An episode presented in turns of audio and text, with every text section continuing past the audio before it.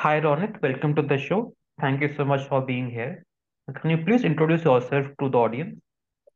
Sure. Uh, you know, hi Shrey. Uh, thanks so much for you know inviting me onto this podcast. Uh, much appreciated. Let me just you know give me a, give you a brief introduction and the audience uh, with regard to what I've really been building and a little history about me. Right. Uh, you know, so graduated back in 2018. Uh, received my bachelor's in management studies degree, specialized in finance. Was fortunate enough to land a couple of great internships all the way from sell side to buy side of finance so was at Ernst Young, Centrum Capital, Avendus Capital. Figure even though, you know, sell side of finance is where my, or rather buy side of finance is where my role interest right lies. You know, sell side was the role way to move up the ladder. So took up the full time opportunity at Centrum Capital, was there for about a year and a half. Um, over there, we were basically raising a lot of funds from ultra HNI clients and helping them choose the right products and make the right investment, you know, decisions and a lot of that went into a lot of uh, AIF category funds, a lot of debt funds. And post that, I really did uh, found, or you know, I figured out a whole way where why this whole startup ecosystem makes a lot of sense. And when I really did stumble upon the whole concept of micro investing, I literally deep dive into it and created a fintech startup around it. So right now, what I do is, you know, I'm a co-founder and CEO of a company called SpareRate, which is a micro investment uh, gamification platform that lets users invest whenever they whenever they make any sort of online or digital transaction automatically. So our motto essentially is spending is the new investing. And yeah, that's a brief about me and what we've really been building upon. Okay. Uh, Ronit, can you please elaborate more on what micro invest micro investing means? Sure. Uh, so let me take you through the whole journey, right? Like, you know, there are quite a few asset classes um, in India that let you invest as little as 100 bucks uh, as a minimum amount. And, you know, uh, you know, the whole AMFI uh, body has really, you know, made the whole ecosystem much better in terms of, hey, you know, if you're investing in mutual funds, you can start with as little as XYZ amounts. But the problem that really lies um, over here, uh, or rather the population, is there's a lot of miscommunication and there's a lot of cluttered ads that keep on happening. So everyone's really confused in terms of what sort of or uh, where to really start off with.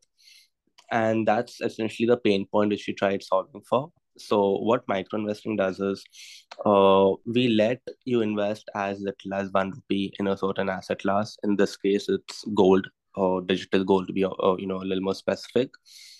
And what we figured is when you're truly creating for tier two, tier three cities, you've got to start with an asset class they resonate with and which they're very, very comfortable with.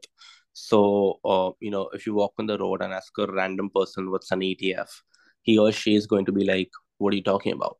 But when you introduce an asset class like gold, you're like, what is Sona? Everyone resonates with it because probably 90 95% of the population holds gold in either physical jewelry, uh, gold bars, any sort of format, right? So it made a lot of sense. Now, what micro investing does is it lets you invest like fractional amounts of the asset class on a day-to-day basis or helps you save on a very uh, you know, consistent basis. And yeah, that's essentially what we do. Okay. Uh, so, Ronit, as you yourself mentioned that you were investing at Ultra HNIs earlier, previously in a previous organization. Right. What happened that you pivoted to start a product in the micro investment space? Um, very, you know, that's a pretty good question because this is something, you know, and I was trying to figure out for the longest time. But, um, you know, the rich make, uh, I mean, they always end up having a certain way of making money. Uh, if you have uh, one CR in your account, you will be able to double that, or you will be able to live your life of that, or you know, make the right investment choice.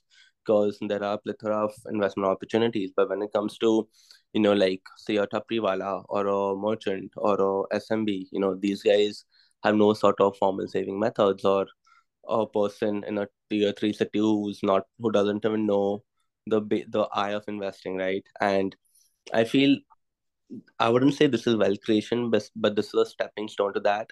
And being in Centrum, you know, I or you know, in all of the organizations, we figured that you know, everyone and anyone who has X amount of uh, you know wealth can always create more of it. But with a minimal amount you're never going to create that habit or get into that whole mindset right?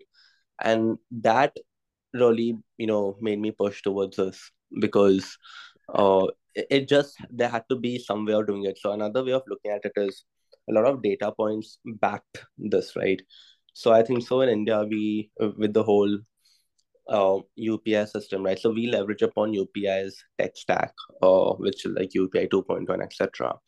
Now, when we started seeing certain data points, like, you know, apparently US, UK, and China's total digital payments don't even equalize to a certain percentage of what India does on a monthly basis.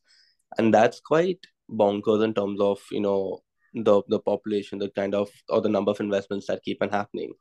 For example there was a pain there was a you know a statistic just i read it about two weeks ago where it said paytm sells like their sound box that hardware. When you make a payment it makes that sound. Uh they sell every sound box about like every six seconds. Uh about 130 billion dollars is invested through worth of transactions are done in just 30 days via just UPI, excluding any FTs, credit cards, debit cards, all of that. And that number itself means the population knows how to spend. And less than three or two and a half percent of India has any sort of formal investments. Uh, so there had to be a gap, you know, where someone needed to resolve this. Now, for example, in the Western world, you have about 50 52% of the population doing some form of investments. In India, it's less than 2.5% now that gap had to be resolved so the only way to bridge it was you know to make spending the new investing. You know, that was our way, or you know, that that was more about our outlook in terms of how we could solve for this pain point. And um, yep, like that's more you know on it. So, Ronit, I want to understand that how does user journey look like when he signs up on the SpayRed platform? Sure. So, you know, we've uh, this took us quite a bit of time. Uh, you know, in fact, being a first-time founder before when getting a co-founder and CTO on board, there was a lot of ways of understanding. You know, because you're getting into a, the financial field or like you know the fintech space. There's a lot of regulatory stuff you need to handle. But in our case, you know, having a little stronger finance background that was pretty much taken care of uh, we've we've been fortunate enough to create one of the fastest onboarding processes, you know, uh, at least in India, if I may say so. So when you open the app, firstly, you know, it'll, there'll be like a Truecaller pop up, and it'll be like, "Hey, uh, hey Shrey, is this your name and number verified?" Now, if you verify, it will probably autofill all the remaining boxes, so like your name, your number, your uh, you know, your OTP, your um gender, the only thing you need to, even your age for that matter, the only thing you actually need to go ahead and fill is your PIN code. Um, whenever you invest in digital gold, I think so under one lakh eighty thousand rupees in a certain year, um, you, you know, financially you don't need to do any sort of KYC, right?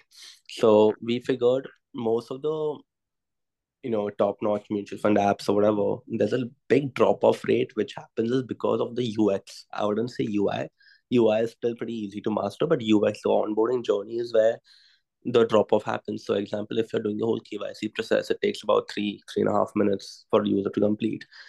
And that's the biggest pain point. I'm not saying KYC is not important, it's extremely important, but um, we do nudge them to do it at a certain point or at a certain stage later on in the journey um, and yeah, so it's under, I think it's under 30 seconds the user's onboarded. So after the whole pop-up comes, you just click verified, autofills everything. That's 100% registration and like 95% for setup. The remaining part of it, you just put a UPI ID, set up an auto mandate through UPI 2.0. And um, you're pretty much done. Like you never have to open the app again after that to make any sort of investment. You can choose a daily savings of as little as five bucks, ten bucks. You can enable roundups, which is the whole spare change investing part of it. Uh, so we basically, you know, whenever you do any sort of online purchase, you get a debited SMS, right? We essentially read that and, um, you know, round it up to the next 10 bucks or X number, whatever we choose to. and that's how the real flow works. Uh, I've spoken a lot, so it might seem the journey is long, but the journey is really, really quick while you're trying to set it up. Okay. And uh, Ronit, how has been the growth journey so far for Spirit? Um, so let me give a brief, right? So we were again, you know, fortunate enough to close our pre-seed round, um, raise a good pre-seed, uh, you know, investment about six and a half months ago in around August, right? First August, something like that. And we raised from a really good set of investors from US, from India, a couple of angels. Uh, we launched the product a while back though, but most of the traction took place off lately. So, you know, uh, we have about north of 200,000 uh, installed downloads on the app. Uh, we have a, you know, about a good engagement rate of north of 70%. More than 18, 19% of our users have a primary language other than English. So that gave us a little more insight in terms of creating, you know, different kind of language support, better customer service onboarding, uh, or customer, you know, a representative journey. We, you know, have also even been able to. Uh, I I feel in the month of October, November, our numbers were really high in terms of investments that are happening. I wouldn't want to disclose that yet, but um, yeah, the growth has been pretty viral. We figured where the users are really coming from. We just leveraging on the whole stack, and yeah, the journey has been great off lately. Okay. Uh, so Ronit, there are, there have been different players in the past too, and even right now, who are operating on the same model. Like there Right. was Squirrel that I heard of, and even Jar is doing the same thing. So, Honestly, school, so yeah, I, I mean, sure, uh, so do you platform, but differentiate? How do you differentiate yourself from them? I mean, uh, to begin with, we don't. I wouldn't say Squirrel is one of them, but uh, someone like Jar, sure. Uh, I wouldn't say we start differentiating it currently, but I feel we do have a last move advantage in terms of the way other companies have grown and at the pace they've grown. And uh, our stack, our tech stack, and probably their tech, tech stack being uh, or model being somewhat the same, but being in you know in terms of a valuation difference or whatever, uh, I feel we we've figured most of it out right now. And if I start disclosing how we try and differentiate, that doesn't put me in the same spot, right? So, um, again, something I wouldn't really want to touch upon, but the we figured B two C, which everyone else has also. Uh, but we are trying to move into several other methods, uh, asset class, lending options, um, you know, better ways to monetize because our user base has been pretty good with the, you know, uh, with the small amount of, you know, with the small time frame that we've received or been live upon. And um, yeah, we, we figured most of the whole, uh, or we figured nearly like literally everything over here. Uh, right now it's about, you know, trying to reduce the whole CAC, make more out of every user that's coming onto the platform. More than anything, we believe in frequency of investments, right? Once we master that, we can really have users just grow and grow and grow, you know, moving, you know, there forth. Um, and that's what we are really trying to solve for here. Okay. Uh, so, uh, Ronit, concluding this now. So, how do you see the future for Spirit? Uh, we do see this being not just a brand which we can, you know, create in India. I wouldn't say your online channels are the uh, only ways to acquire people, but you know, we figured when we want to expand, we've figured the areas where we need to start expanding into. Uh, was you know again very fortunate enough to uh, attend the World Economic Forum in January, which was held in Davos and those five days six days has really opened our mind in terms of connects we've you know made in india itself in other places like uh, you know probably the MENA region to be a little more broader i wouldn't say more specific but uh, we've really solved those pain points in terms of how we can bring this asset class to places around the world and uh, make the whole concept very similar over there. This concept might exist in those places also, but with this asset class, it doesn't, and that's the bigger difference. And we would be probably the first ones to you know make that journey happen. So that's a little broader way of how we see this, you know, with Spirit in the next couple of years. Okay, Ronit. Thank you so much for your time. Thank you. Thanks. You know, thanks, Shrey, for having me. And, you know, again, much appreciated, you know, you, you inviting me on this podcast.